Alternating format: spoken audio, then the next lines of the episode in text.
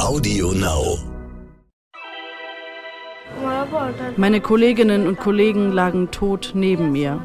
Ich habe nach Hilfe gerufen, doch irgendwann habe ich aufgehört und die ganze Nacht auf dem Boden gesessen und gewartet.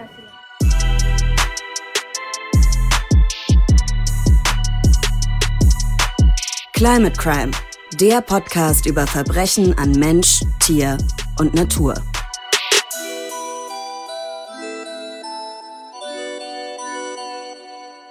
Hi und herzlich willkommen zu einer neuen Climate Crime Podcast Folge. Hier beschäftigen wir uns mit Verbrechen an Mensch, Tier und Natur. Mein Name ist Lou, ich bin Podcasterin und Moderatorin und mir gegenüber sitzt heute dein Co-Host Markus.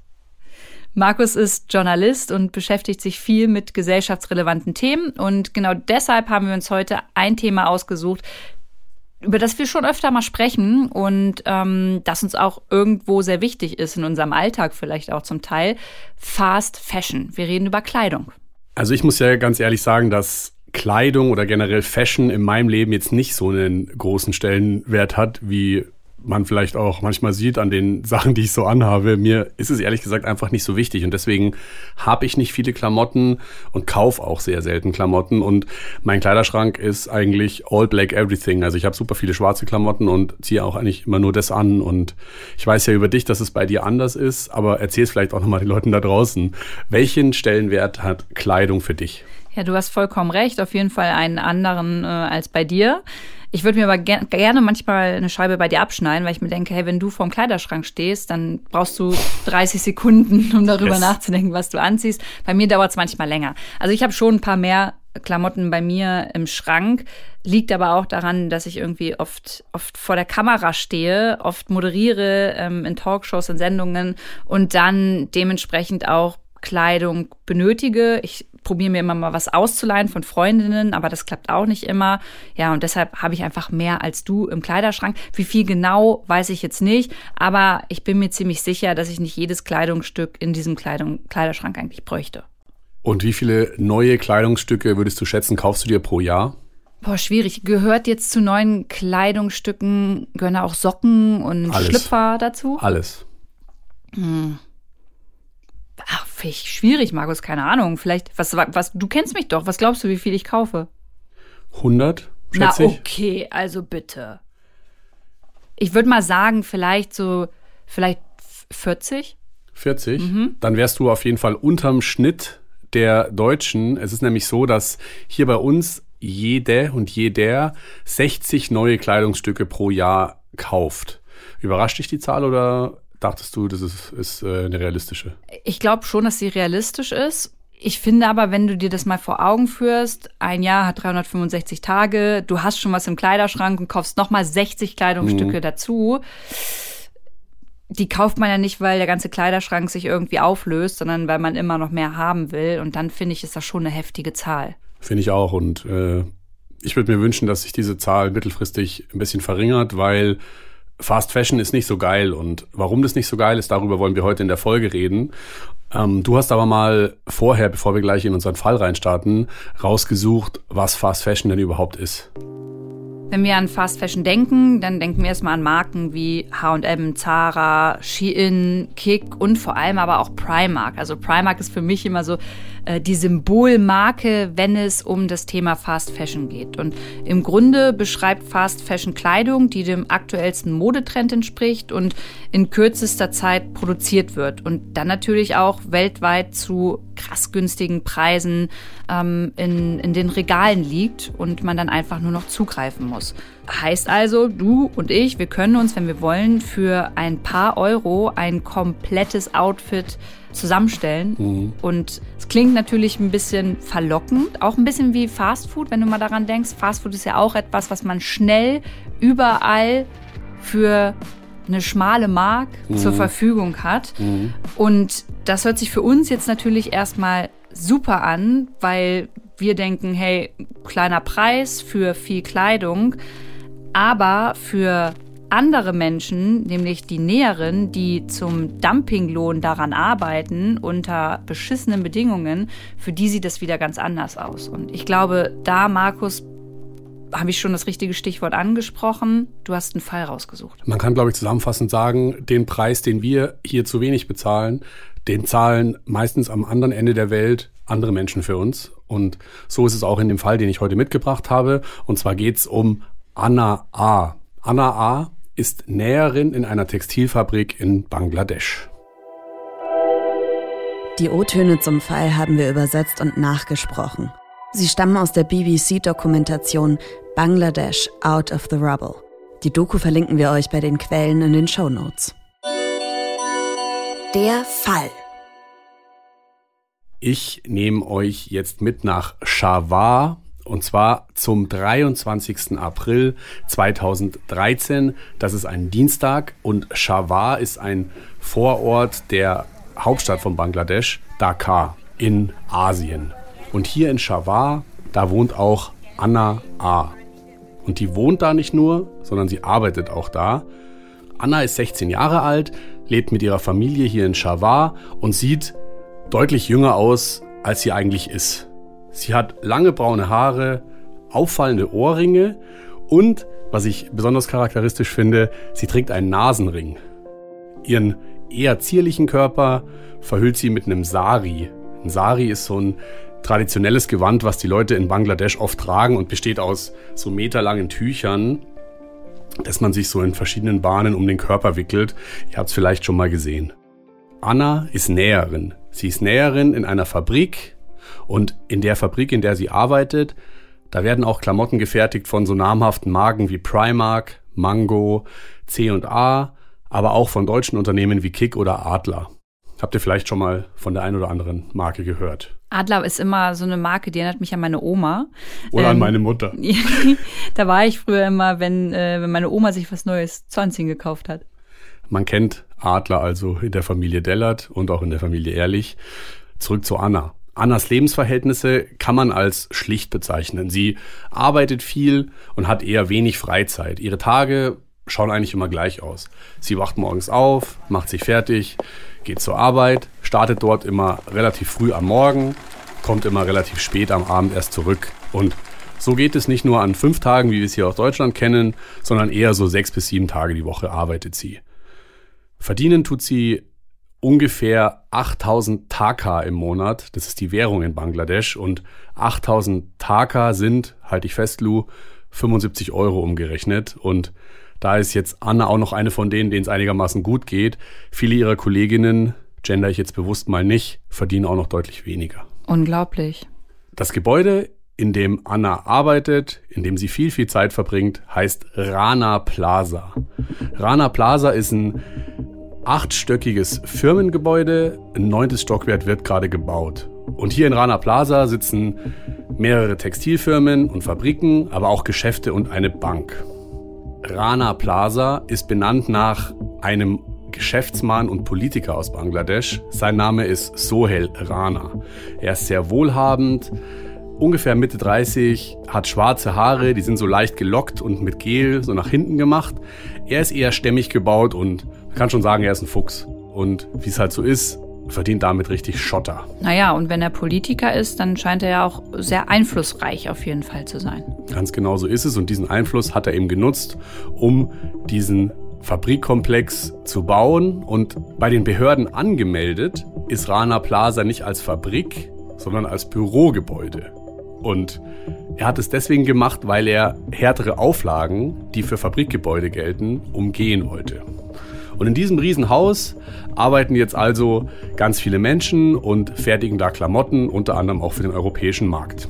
Problematisch an diesem Gebäude ist, dass das ein riesiger Betonklotz ist, man kann es nicht anders sagen, allerdings in einem Sumpfgebiet gebaut worden ist. Und die Decken dieses Gebäudes sind viel zu dünn und der Beton, der da verwendet worden ist beim Bau, der ist mit super viel Sand versetzt worden. Das macht man gerne mal auf dem Bau, um Ressourcen zu sparen.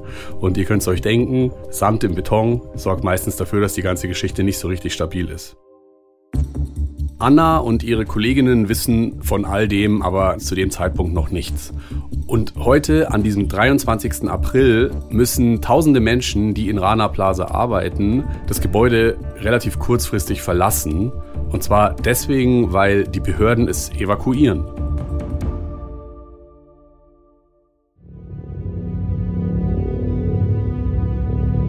Der Grund für diese Evakuierung ist, dass sie bedrohlich wirkende große Risse an den Wänden von Rana Plaza entdeckt haben und sich deswegen dachten, okay, das müssen wir uns anschauen, die Leute müssen da raus. Anna und ihre Kolleginnen gehen dann raus aus dem Gebäude und dann endet zum Glück auch der Arbeitstag. Das heißt, die dürfen da mal früher Feierabend machen und dann geht das alles erstmal seinem normalen Lauf und Anna denkt sich jetzt erstmal auch nicht super viel dabei, weil also mit Rana Plaza, da ist, da ist öfter mal irgendwas nicht in Ordnung. Es fällt öfter mal der Strom aus und Anna geht nach Hause, hat ihren Feierabend und weiß da noch nicht, dass der nächste Tag ihr Leben für immer verändern wird. Es ist der Tag der Katastrophe, der 24. April 2013. Anna macht sich auf den Weg zur Arbeit, wie jeden Morgen. Es ist draußen regnerisch, aber trotzdem extrem heiß. Es hat über 30 Grad und ist extrem schwül. Wir wissen heute, die Bank, die im Erdgeschoss von Rana Plaza ist, die ist geschlossen geblieben heute Morgen wegen dieser Risse. Wer aber trotzdem arbeiten muss, sind Anna und die anderen Textilarbeiterinnen. Und das ist deswegen so krass, weil eigentlich ist der Zutritt in dieses Gebäude Rana Plaza von der Polizei verboten. Das Problem ist nur, Anna und ihre Kolleginnen wissen das nicht. Ihnen haben ihre Vorgesetzten nämlich gesagt, naja, macht euch keine Sorgen. Das Gebäude ist sicher, sagen sie. Genau. Und das ist, wie wir heute wissen, eine Lüge, und zwar eine sehr, sehr fatale Lüge. Es ist aber so, ich meine, ich habe es vorhin gesagt, die Näherinnen in Bangladesch, die leben an der Armutsgrenze. Die haben nicht super viel Geld und die haben natürlich auch nicht die Wahl, einfach mal zu sagen, hey, ich arbeite heute nicht. Sondern wenn die Vorgesetzten sagen, es passt, geht da rein zum Arbeiten, dann machen die das. Und Anna macht es auch. Sie schiebt ihre Ängste beiseite und geht in das Gebäude, weil sie Geld verdienen muss. Als Anna dann auf dem Stockwerk angekommen ist, auf dem sie arbeitet, wäscht sie sich als erstes ihre Sandalen ab. Die sind nämlich auf dem Weg zur Arbeit ganz matschig geworden. Danach setzt sie sich an ihre Industrienähmaschine und fängt ganz normal an zu arbeiten und näht da Klamotten.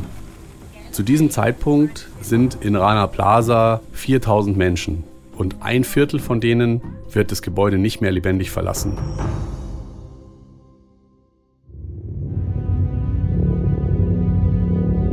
Wir springen jetzt ein bisschen in der Zeit. Es ist jetzt 8.30 Uhr, immer noch am Morgen.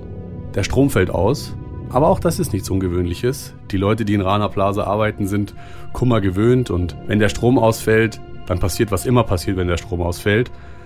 Der riesige Dieselaggregator, der mehrere Tonnen wiegt, der springt an. Das heißt, die Nähmaschinen hämmern weiter und gleichzeitig hört man jetzt auch noch einen Dieselaggregator den Strom produzieren für Rana Plaza. Was dann aber passiert, die Wände fangen an zu wackeln. Und zwar nicht nur so ein bisschen, sondern die Wände fangen so doll an zu wackeln, dass irgendwann auch das Gebäude anfängt zu schwanken. Neben mir war ein Mann, der auch in der Fabrik arbeitete. Er griff nach meiner Hand. Ich blickte nach oben und sah, wie die Decke über mir einstürzte. Der Himmel verdunkelt sich, überall liegt Staub und man kann kaum mehr was sehen. Es rennen Menschen überall rum, es herrscht die reinste Panik, es wird rumgeschrien und dann geben die Wände nach. Ihr könnt es euch so ein bisschen so vorstellen, wie wenn ein Kartenhaus zusammenstürzt. Es dauert dann nämlich wirklich nur wenige Minuten, bis das gesamte achtstöckige Gebäude, in dem tausende Menschen sind, komplett in sich zusammengestürzt ist. Und viele von diesen Menschen, die sind eingeschlossen zwischen den Trümmern. Viele von denen sterben und was jetzt passiert, kann man nicht anders beschreiben als einen krassen Tumult. Passanten von überall strömen herbei zu dieser Ruine und versuchen zu helfen. Die versuchen die Menschen, die da verschüttet sind, aus den Trümmern rauszuholen. Und was man hört, sind überall verzweifelte Schreie, Chaos und was mich besonders schockiert, man sieht da abgetrennte Köpfe, man sieht Gliedmaßen, man sieht überall Blut, Schutt, Kleider von Menschen, die Nähmaschinen. Also es sieht aus, als wäre da eine Bombe eingeschlagen. Das ist ein wahnsinnig schockierendes Bild, was ich vor Augen habe und sehr, sehr tragisch, was da gerade passiert. Und Anna hat Glück, sie lebt, ist aber in den Trümmern eingeschlossen und wie die Situation für sie war, das beschreibt sie heute so. Meine Kolleginnen und Kollegen lagen tot neben mir. Ich habe nach Hilfe gerufen, doch irgendwann habe ich aufgehört und die ganze Nacht auf dem Boden gesessen und gewartet. Anna ist inzwischen einen Tag lang eingeschlossen und hat keine Ahnung, ob sie irgendwann noch mal jemand finden wird. Ihr müsst euch vorstellen, sie ist da in einer ganz engen Nische zwischen den Trümmern und hat nichts bei sich. Sie hat nichts zu essen, sie hat nichts zu trinken. Um sie rum liegen Tote. Und zwar nicht irgendwelche Tote, sondern Menschen, mit denen sie vorher jeden Tag zusammengearbeitet hat. Ich will mir gar nicht vorstellen, wie sich das für Anna anfühlt. Und so wartet sie sehr, sehr lange vergeblich auf Hilfe. Und dann plötzlich sieht sie das Licht einer Taschenlampe und erkennt in relativ weiter Entfernung einen Mann, der in den Trümmern nach Überlebenden sucht. Und der Name des Mannes ist Dida Aha. Dida Aha ist 28 Jahre alt, arbeitet auch in einer Textilfabrik, allerdings ein bisschen entfernt von Rana Plaza. Und er hat als er von dem Zusammensturz gehört hat, natürlich gemacht, was viele Menschen machen. Und zwar, er ist zum Unglücksort gelaufen und hat versucht, da zu helfen, Verletzte und Tote zu bergen. Das Gute ist, die da ist relativ schmal gebaut und das hat für ihn natürlich den großen Vorteil, dass er in Hohlräume sich reinzwängen kann, in die andere HelferInnen und ÄrztInnen überhaupt nicht reinkommen, weil sie viel zu eng sind. Und die da erinnert sich heute so an die Situation. Ich habe dort ein Mädchen gefunden, das sah aus wie zwölf oder höchstens 14 Jahre. Und dann habe ich gesehen, dass ihre Hand eingequetscht war. Sie sagte mir, ich solle sie befreien, auch wenn ich dafür ihre Hand abschneiden müsste.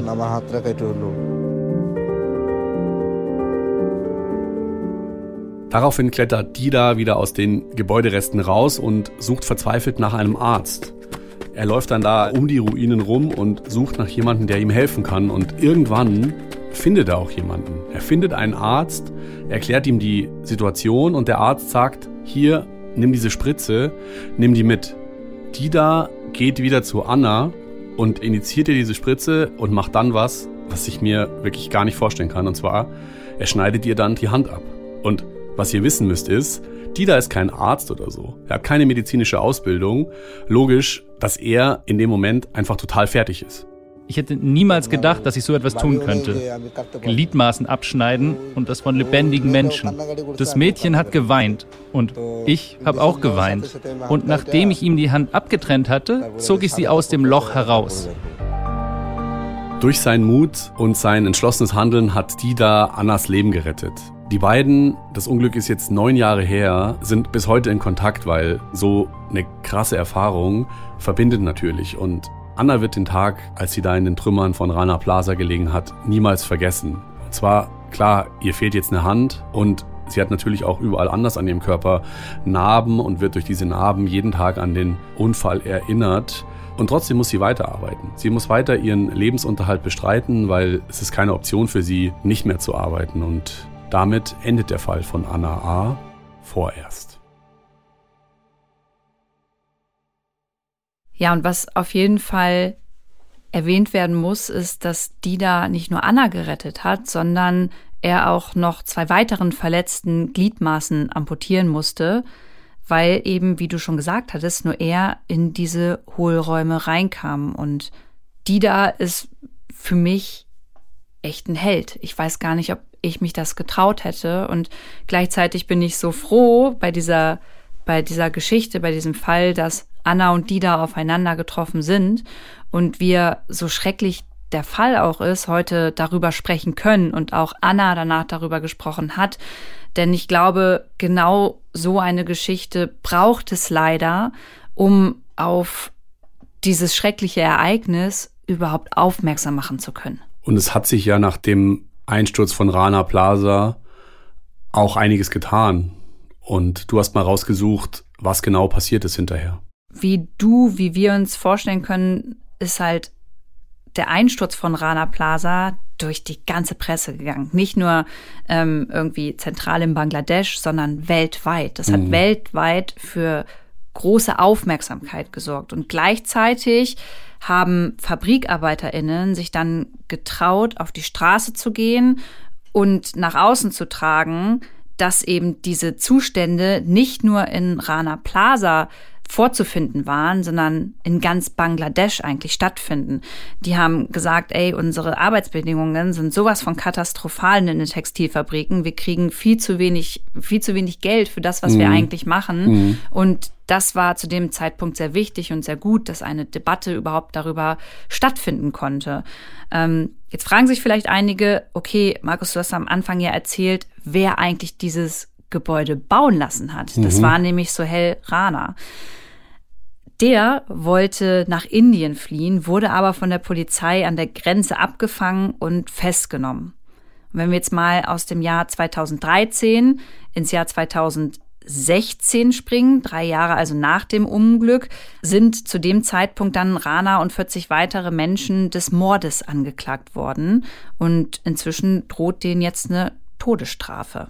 Drei von den Angeklagten sind aber gestorben und den Beschuldigten wird generell vorgeworfen, bewusst mangelhafte Baustandards durchgewunken zu haben und MitarbeiterInnen gezwungen zu haben, in dem achtstöckigen Gebäude zu arbeiten, obwohl sie eben wussten, dass das gefährlich war. Haben eben, wir ja vorhin gehört, wie ähm, wie es bei Anna war. Genau, eben auch bei Anna. Aber dann haben wir während der Recherche festgestellt, stockt der Prozess erstmal und zwar für ganze fünf Jahre. Offiziell haben Behörden die langjährige Unterbrechung unter anderem mit den vielen Verhören, die vorbereitet werden mussten und die ganzen Akten, die durchgearbeitet werden müssen, begründet. Und insgesamt sollen fast 600 Zeuginnen in diesem Fall überhaupt noch befragt werden. Einige Expertinnen, ich formuliere es mal äh, vorsichtig, glauben aber eher, dass es ein anderer Grund ist, warum das lange gedauert hat. Und zwar unterstellen die, dass die Textillobby den Prozess bewusst verzögert hat, es ist nämlich so, in Bangladesch werden jedes Jahr 31 Milliarden Euro in der Textilindustrie abgesetzt. Das heißt mit anderen Worten, diese Industrie ist der wichtigste Wirtschaftszweig in Bangladesch.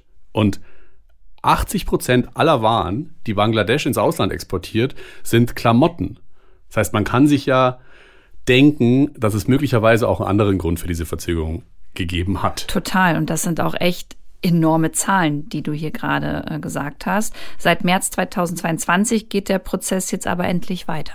Und auf Gerechtigkeit in Form von Strafen für diejenigen, die dafür gesorgt haben, dass es so weit gekommen ist. Jetzt ist es fast zynisch, das so zu sagen, aber Anna hatte rückblickend betrachtet Glück im Unglück. Sie lebt nämlich noch.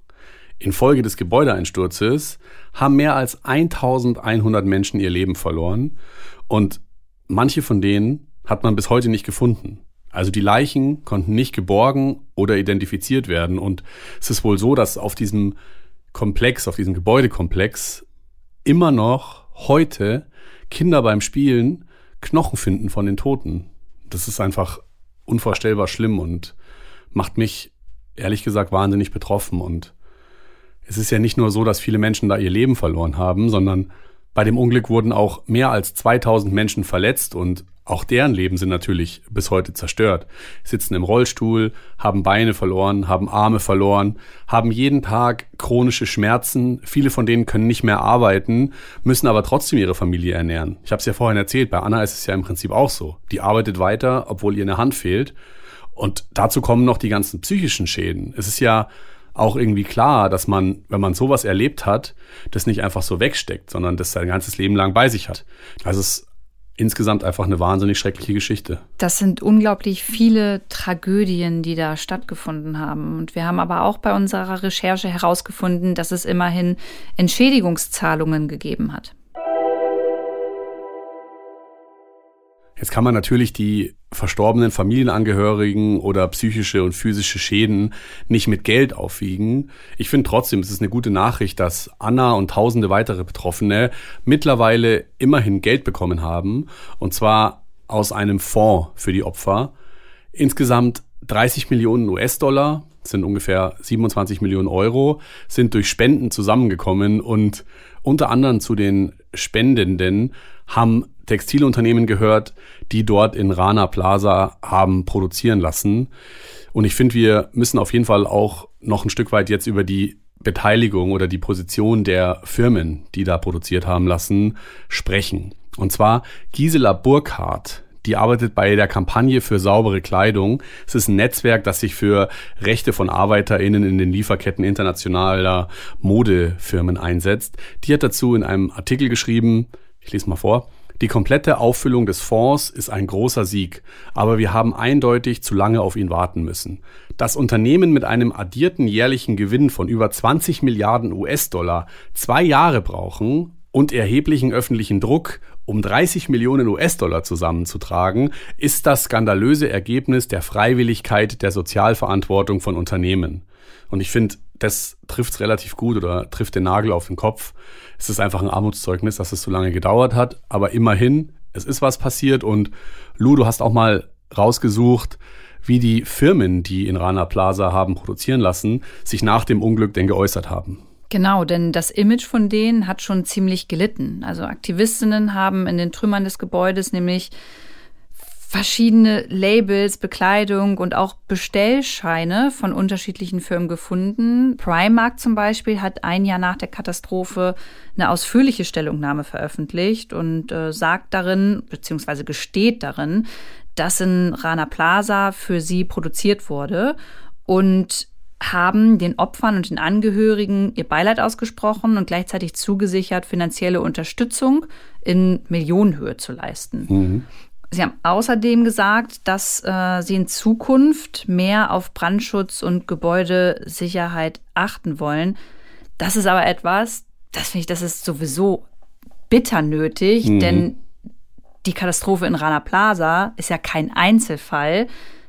In Textilfabriken finden immer wieder Brände statt wegen mangelnder Sicherheitsstandards und da muss generell etwas getan werden. Wir haben euch gerade einen ziemlich schockierenden Fall aus der Textilbranche erzählt und wollen natürlich jetzt auch darüber sprechen, was denn eigentlich an dieser Textilbranche oder genauer gesagt Fast Fashion eigentlich so problematisch ist. Und here it comes. Die Probleme. Zuerst mal eine, ich möchte es nicht gute, sondern ein, ein Schritt in die richtige Richtung Nachricht nennen. Durch die Katastrophe rund um Rana Plaza hat sich halt in Bangladesch wirklich etwas verändert. Der Mindestlohn ist gestiegen, marode Fabriken wurden geschlossen, höhere Sicherheitsstandards wurden eingeführt und zu der Kontrolle externe Beobachterinnen eingesetzt. Jetzt muss man aber generell sagen, eines der größten Probleme in diesem Bereich Fast Fashion sind eben die Arbeitsbedingungen von den Menschen, und das sind meist Frauen, die eben die Kleidung, die wir tragen, herstellen. Da gibt's nämlich trotzdem noch weiterhin mega große Missstände in Bangladesch. Der Lohn reicht immer noch kaum zum Überleben. Und wer protestiert, der verliert oft seinen Job. Also man traut sich inzwischen gar nicht auf die Straße dort zu gehen, Mann, weil man auch dementsprechend ja abhängig von der Arbeit und auch von dem wenigen Geld ist, das man da verdient. Und man darf bei all dem natürlich auch nicht vergessen, dass die ganze Kleidung, diese ganzen Klamotten nicht nur in Bangladesch produziert werden, sondern in ganz vielen anderen Ländern, wo immer noch nicht genug hingeschaut wird. Rana Plaza war jetzt natürlich im Fokus der mhm. Berichterstattung, weil vor allem da viele Menschen gleichzeitig gestorben sind. Aber beschissene Arbeitsbedingungen und Gefahren für Näherinnen gibt es halt auch in Pakistan, in China, in Indien oder auch zum Beispiel in Osteuropa.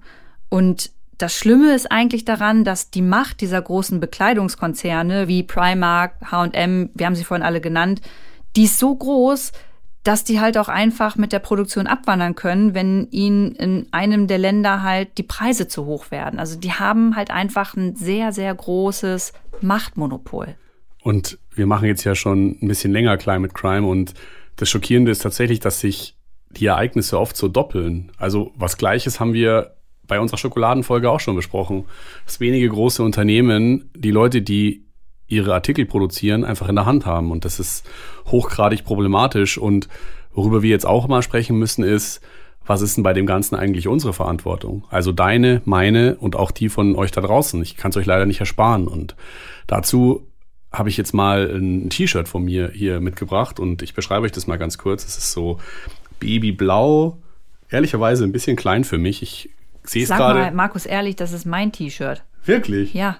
Du hast mein T-Shirt einfach Echt? Ich dachte gerade so, hä? Hey, weißt so was? kleine T-Shirts trägst du? Wow. Das ist deswegen auf jeden Fall lustig, weil ich habe es heute Morgen angezogen und habe gemerkt, hoppla, das passt gar nicht. Gut, dann danke für die Info. Ich korrigiere dann. ich habe hier ein T-Shirt von dir mitgebracht, ja. über das wir jetzt mal ein bisschen ausführlicher sprechen wollen. Und zwar, ich beschreibe es trotzdem mal ganz kurz. Es ist äh, babyblau, einfarbig. Größe kann man nicht mehr lesen, die ist abgeschnitten. Aber was man lesen kann, ist, wo dieses T-Shirt herkommt. Und zwar kann man äh, auf das Etikett gucken. Das mache ich jetzt. Und da steht ganz groß drauf, Made in Bangladesh. Und es steht drauf 100% Cotton. Und Cotton ist, die Englisch-Abiturientinnen wissen es, Baumwolle. Das heißt, es ist ein T-Shirt aus 100% Baumwolle aus Bangladesch, gekauft bei der Firma, steht auch im Etikett, H&M. Ja.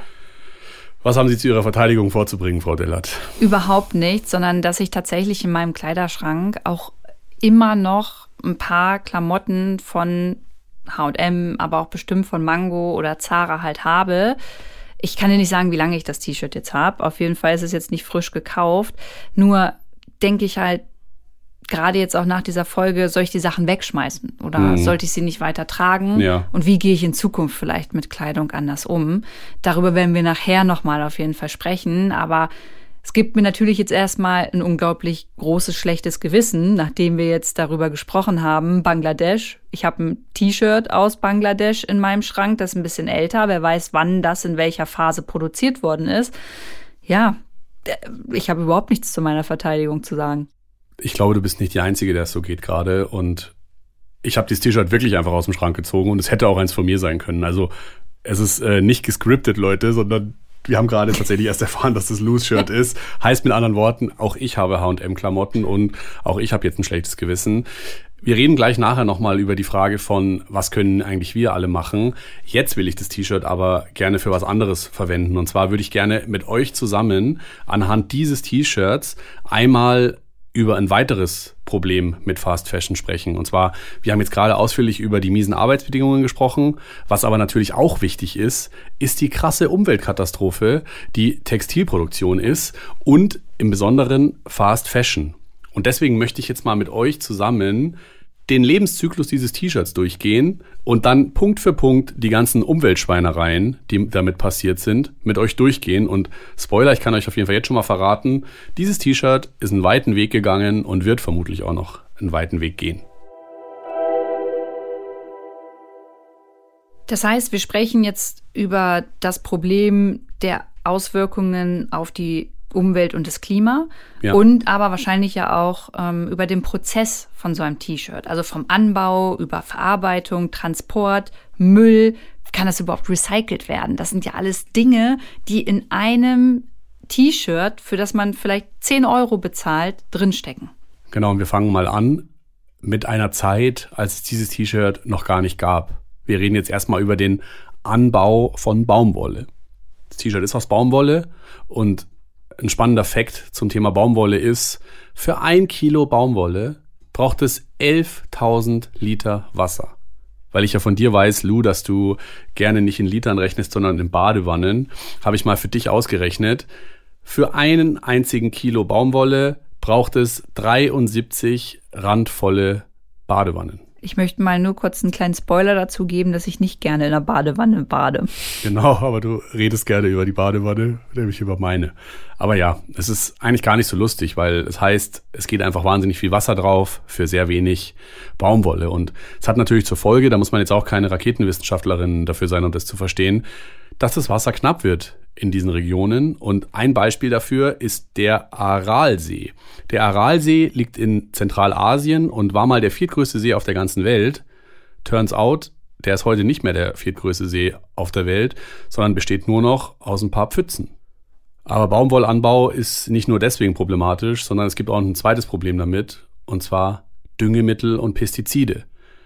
Wir haben es bei der Schokoladenfolge schon mal besprochen, dass solche Pflanzen oft sehr empfindlich sind. Und das gilt nicht nur für die Kakaobäume, sondern auch für Baumwollpflanzen.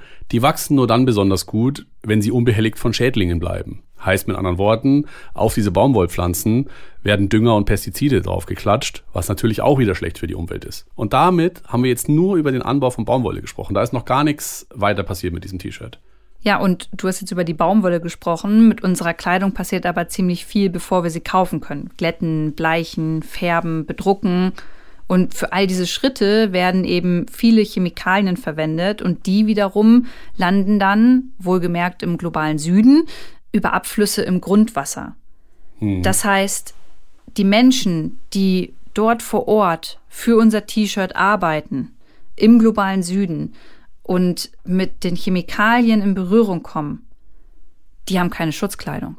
Da ist die Schutzkleidung sehr knapp, die können sich nicht schützen. Das ist nicht wie bei uns hier in Deutschland. Hier in Deutschland passen wir genau auf, wenn wir die Sicherheitsvorkehrungen einhalten wollen, dass wir geschützt sind vor den Stoffen, mit denen wir nicht in Verbindung kommen dürfen. Und diese Menschen im globalen Süden, die werden eben dementsprechend auch oft krank. Jetzt haben wir gelernt, unsere Kleidung die wird im globalen Süden hergestellt. Das heißt, bis die hier ankommt, ist der Weg auch ziemlich lang. Also ein weiteres Problem ist auch der Transport. Und ihr könnt euch denken, der verursacht ziemlich viel CO2. Schiff, Flugzeug, LKW, das alles braucht halt mega viel Treibstoff und stößt gleichzeitig halt viele Abgase aus. Ja, Leute, ihr merkt schon, es ist äh, gar nicht mal so geil, was es, äh, was die Umwelt angeht, diese Produktion. Und es geht auch noch weiter, weil das T-Shirt ist jetzt bei Lou und Lou zieht es manchmal an und manchmal auch nicht. Und irgendwann entscheidet sich Lou, da passe ich nicht mehr rein oder das hat ein Loch oder whatever. Und dann passiert mit diesem Shirt, was mit sehr, sehr vielen Klamotten passiert. Es landet nämlich auf dem Müll. Weil Mode so günstig ist, ist sie einfach zu einem Wegwerfprodukt geworden für uns. Und ich habe mal eine Schätzfrage für dich, Lou und es ist nicht geskriptet, du weißt es wirklich nicht. Schätz mal bitte, wie oft wir unsere Kleidung im Schnitt tragen, bevor sie auf dem Müll landet. Mm, also bei mir landet sie übrigens nicht auf dem Müll, sondern auf dem Flohmarkt oder bei Freundinnen. Das stimmt, möchte ich nochmal ja, hinzufügen. Das stimmt. Ähm, mh, mm, wie oft wir die tragen, keine Ahnung. Ey. Ich trage meine Sachen richtig oft. Wie oft hat das T-Shirt denn an? Das. Ja ja, guck mal den Schweißfleck darunter, der nicht mehr rausgeht. Also das hatte ich schon relativ oft an. Also bestimmt schon, was heißt oft, 30 Mal? Okay. 30 Mal ist auf jeden Fall oft. Der Durchschnitt der Tage, an denen wir unsere Klamotten im Schnitt tragen, liegt bei sieben. Als ich das gelesen habe, sieben. ist mir der Vogel rausgeschossen. Das habe ich mir, ich kann mir das gar nicht vorstellen, aber es ist so. Siebenmal tragen wir unsere Klamotten, bevor wir sie wegschmeißen. Kann ich, ich kann mir das nicht vorstellen. Ihr seht also, der ganze Müll ist einfach auch ein riesengroßes Problem, weil nur rund ein Viertel der Altkleider in Deutschland überhaupt recycelt wird. Und dann meistens auch nur zu Putzlappen oder Isolier- und Füllstoffen, die dann letztlich irgendwann auch auf dem Müll landen. Das heißt, zusammengefasst, insgesamt ist Fast Fashion eine ziemliche Katastrophe für unseren Planeten und passt deswegen leider Gottes perfekt zu unserem Podcast hier. Ja, und britische WissenschaftlerInnen haben ausgerechnet, dass die Textilindustrie bis 2050, also das ist echt nicht mehr lang hin, bis 2050 für ein Viertel des CO2-Ausstoßes auf der ganzen Welt verantwortlich sein könnte. Die Politik. Die aufmerksamen ZuhörerInnen haben in der Schokoladenfolge schon Lieferkettengesetz sich abgespeichert. Darum geht's auch jetzt. Lieferkettengesetz bedeutet im Grunde das, was du gerade, Markus, eingefordert hast, nämlich dass Unternehmen, die hier bei uns in Deutschland ihren Sitz oder ihre Zweigniederlassung haben, in die Pflicht genommen werden, auch bei ihren ausländischen Zulieferern für die Einhaltung von sozialen und ökologischen Mindeststandards zu sorgen. Was natürlich super wichtig ist, damit sie nicht mehr sagen können, hey, ganz ehrlich, wir wissen ja nicht, was dort in Bangladesch passiert. Wir sind ja nur die, die es hier in Deutschland verkaufen. Und dieses Gesetz soll ab 2023 gelten. Und bei klaren Hinweisen auf Verstöße gegen Menschenrechte müssen eben Unternehmen dann in Zukunft was machen, sonst drohen ihnen nämlich Bußgelder. Das klingt jetzt erstmal ganz gut, aber wie so oft gibt's halt dementsprechend auch Schlupflöcher für die Unternehmen. Problematisch ist nämlich laut der NGO-Initiative Lieferkettengesetz, dass eine zivilrechtliche Haftungsregel fehlt. Das heißt, auf unseren Fall zum Beispiel übersetzt, für eine Näherin aus Bangladesch ist es auch mit dem Lieferkettengesetz beinahe unmöglich, eine deutsche Firma vor einem deutschen Zivilgericht auf Schadensersatz zu verklagen. Ja, und es ist immer das Gleiche. Es ist in jeder Folge gefühlt, die wir hier aufnehmen, sitzen wir am Ende wieder da und kommen auf den Trichter, okay, wir hier in Deutschland haben unseren Wohlstand nur deswegen, weil anderswo Leute ausgebeutet werden. Und dass es jetzt dieses Gesetz gibt und dass da jetzt was gemacht wird, finde ich erstmal eine gute Idee. Die Frage ist jetzt nur, werden diese Schlupflöcher irgendwann noch gestopft oder ist es am Ende wieder so, dass die Leute in Bangladesch, Vietnam oder anderswo auf der Welt im Regen stehen und bezahlen müssen für unseren Wohlstand? Ja, ich finde es irgendwie schon beinahe pervers, würde ich sagen, dass wir uns halt so damit arrangiert haben, dass Menschen für unsere Kleidung leiden. Und das mhm. wird mir auch bei mir persönlich einfach jetzt nochmal, nachdem wir diesen Fall recherchiert haben und darüber sprechen, bewusst, dass ich das so so mit einpreise für mich im Kopf, beziehungsweise nicht eigentlich. Also es ist weit weg. Ich probiere das gar nicht in meinen Kopf eigentlich heranzulassen.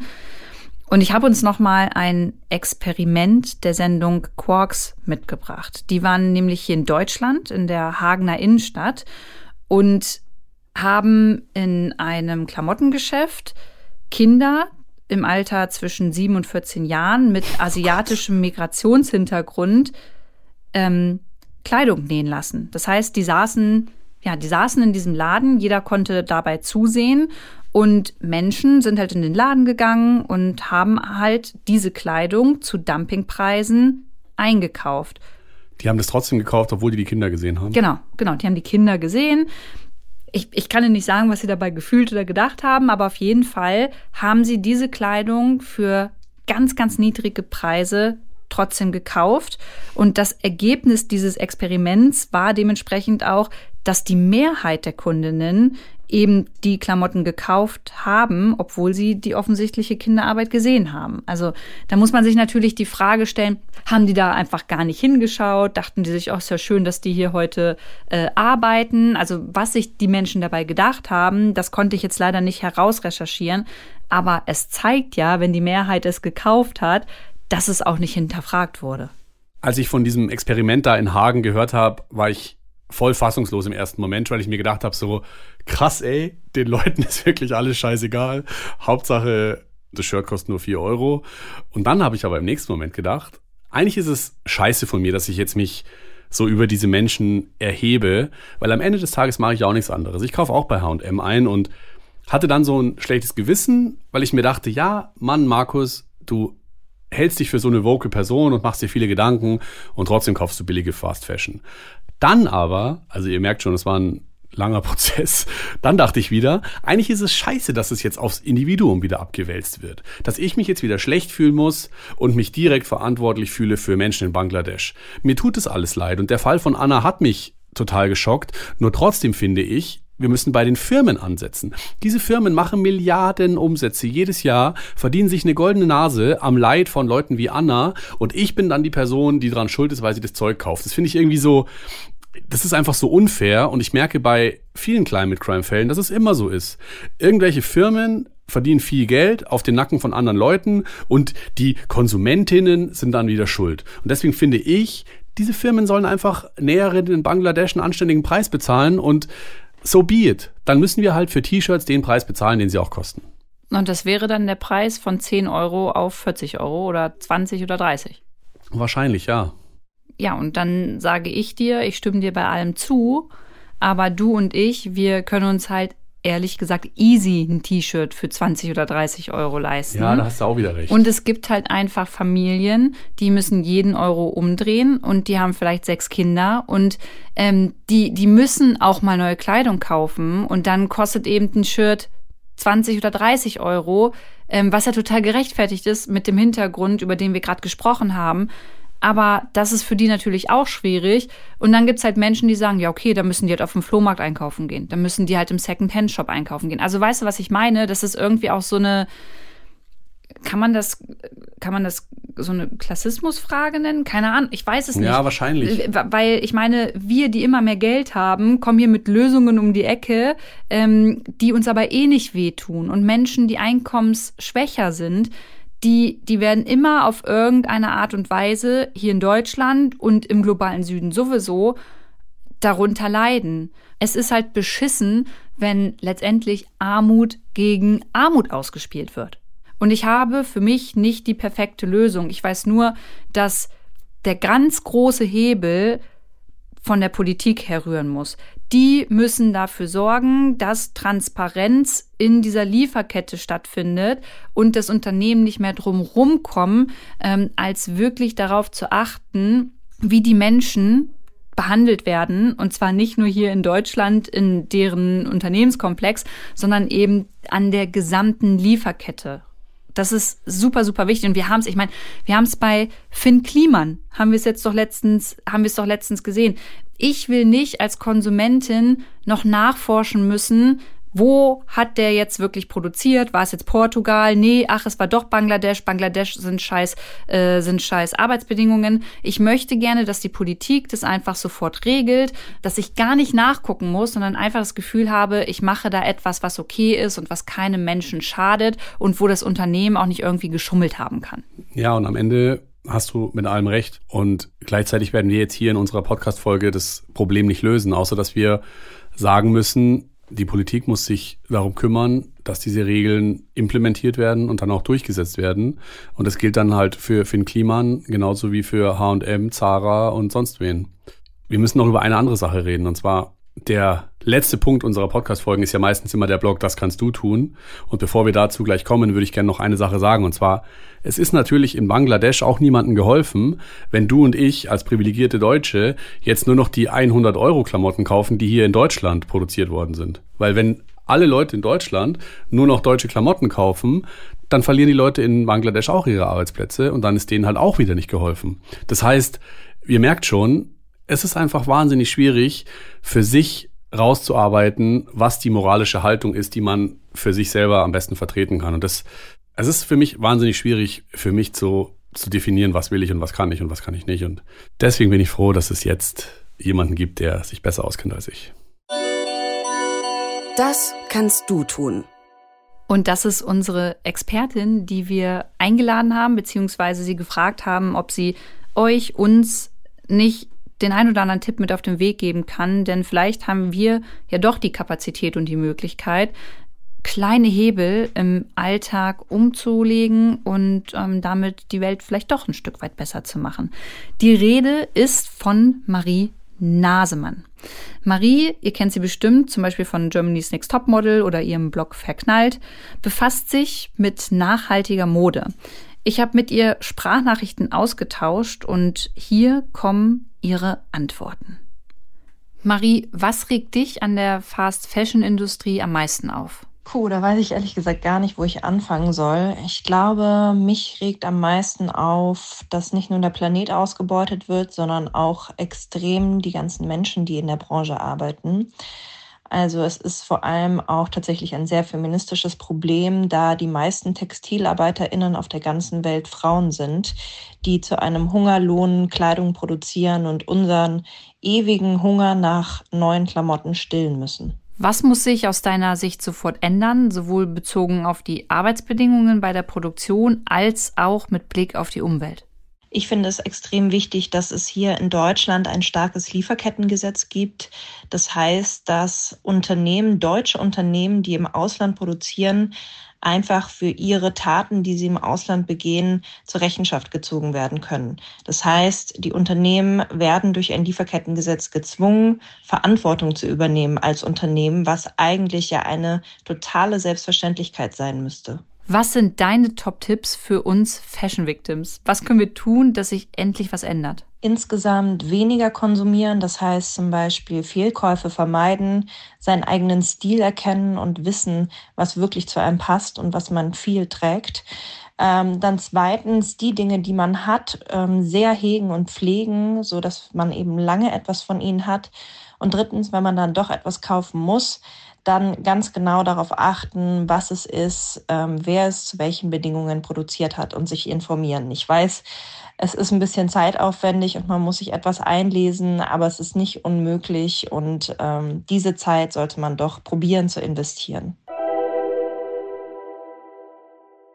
Wenn man dann Kleidung hat, die einem vielleicht wirklich nicht mehr passt oder die man wirklich nicht mehr haben möchte, muss man sie ja nicht gleich wegschmeißen, sondern kann dann noch überlegen, auf den Flohmarkt zu gehen, Secondhand äh, mit Freunden auszutauschen, Kleidung weitergeben in Form von ähm, vielleicht mal bei Organisationen fragen, ob es da Menschen gibt, die Kleidung benötigen. Also all diese Dinge, Tauschbörsen sind ja auch möglich, um die Kleidung erstmal so lange wie möglich ähm, in einem Kreislauf zu lassen. Und ich persönlich mache es so, dass wenn ich mir ein Kleidungsstück kaufe, auch im Kopf immer gleich überlege, kann ich das mit vielen Sachen, die ich habe, kombinieren? Oder geht mhm. es jetzt wirklich nur mit, weiß ich nicht, mit einem bestimmten Blazer, weil ich den jetzt unbedingt in mhm. der einen Farbe haben will? Dann denke ich mir so, hm, ist es, muss es jetzt das Kleidungsstück dann wirklich sein oder ist es eher eins, was ich so ein bisschen mehr mixen kann? Zumindest etwas, worüber man nachdenken kann, ist eben, kaufe ich bei einer Firma, bei der ich weiß, dass die nachhaltig produziert und nicht bei Fast Fashion 3000. Ich glaube, das Wichtige ist auch einfach, dass wir jetzt nach dieser Folge, nach dem Fall ähm, und wenn wir an Anna denken, auch einfach nochmal bewusster vielleicht shoppen. Weil, und das möchte ich ganz ehrlich hier auch in dieser Podcast-Folge sagen, auch bei mir ist es noch so, ich habe mir letztens einen Hosenanzug von Zara gekauft weil ich den nicht in nachhaltig in der Farbe, in der ich ihn haben wollte, in dem Schnitt gefunden habe und habe halt überlegt, hey, ist es etwas, wovon ich langfristig etwas habe? Und habe dann halt für mich abgewogen, dass es halt ein Anzug ist, den ich jetzt jahrelang tragen kann, auch mal die Hose, auch nur den Blazer und ich weiß, dass es nicht cool ist und ich weiß, dass es auch irgendwo bestimmt egoistisch ist. Ähm, und einige sagen, hey Lu, dann hättest du noch mal in anderen Ländern andere Fair Fashion Labels irgendwie äh, anschauen können oder recherchieren können. Das habe ich in dem Moment nicht gemacht. Da bin ich zu Zara gegangen. Ähm, das gehört auch zur Wahrheit dazu. Und trotzdem möchte ich bewusster darauf achten. Ich habe auch viel Fair Fashion bei mir im Kleiderschrank hängen. Ich kenne viele Fair Fashion Marken und unterstütze die. Nur glaube ich eben, dass viele Menschen nicht dieses Privileg haben, nur Fair Fashion einkaufen zu können. Und deshalb abschließend würde ich sagen, und ich glaube, da sind wir, Markus, uns doch einig, mhm. wäre es einfach am allerbesten, wenn die Politik härtere Vorgaben macht, sodass Unternehmen nicht mehr durch Schlupflöcher oder irgendwas anderes dran vorbeikommen, als fair und menschenfreundlich und umweltfreundlich zu produzieren. Was helfen würde, ist, und das werde ich auf jeden Fall für mich mitnehmen, dass man sich mal überlegt, ist das Verhalten, das wir alle haben, wirklich noch zeitgemäß oder muss man das nicht mal überdenken? Und das heißt nicht, dass ich es aufs Individuum abwälzen will, sondern das heißt, beides muss wahrscheinlich passieren. Wir müssen uns mehr Gedanken machen als Konsumentinnen, aber gleichzeitig muss auch die Politik gucken, dass sie Unternehmen, die schlecht handeln auf die Finger klopft. Ich glaube, so würde ich es zusammenfassen. Aber ich fühle mich schon ein bisschen ertappt, ehrlich gesagt, und fühle mich auch, äh, ich fühle mich ein bisschen schlecht jetzt. Jetzt ist natürlich die große Frage, was nehmt ihr denn aus unserer heutigen Podcast-Folge mit? Was fordert ihr denn? Wie geht's euch denn nach diesem Fall? Und darüber möchten wir mit euch nach dieser Folge sehr, sehr gerne in den Austausch gehen. Und zwar auf unserem Instagram-Account climatecrime-podcast. Da haben wir euch auch für diese Woche wieder weitere ähm, tiefere Informationen zur Verfügung gestellt. Wir haben ähm, mal Siegel herausrecherchiert, die wichtig sind äh, zu kennen, wenn man shoppen geht. Und wir wollen eure Meinung wissen. Also schaut da auf jeden Fall vorbei, damit wir da einfach in den Austausch gehen. Lu, es hat wieder großen Spaß gemacht, sich mit dir auszutauschen, auch wenn das Thema leider tragisch ist. Danke. Ich danke dir, auch dass du mein H&M-T-Shirt aus dem Schrank mitgenommen, mitgenommen hast, dass es auch nochmal in die frische Luft gekommen ist.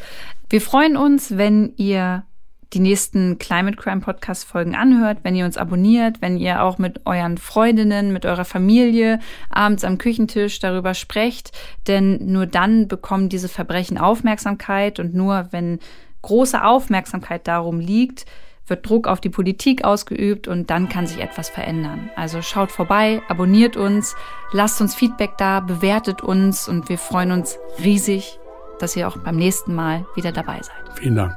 Macht's gut. Tschüss. Climate Crime ist eine Produktion im Auftrag der Audio Alliance. Konzept und Schnitt Bright and Boulder Media. Hosts Luisa Dellert und Markus Ehrlich. Redaktion und Realisation Paula Lou Riebschläger, Markus Ehrlich und Luis Schneiderhahn. Audioproduktion und Sounddesign Lia Wittfeld. Redaktionsleitung Silvana Katzer und Ivy Hase.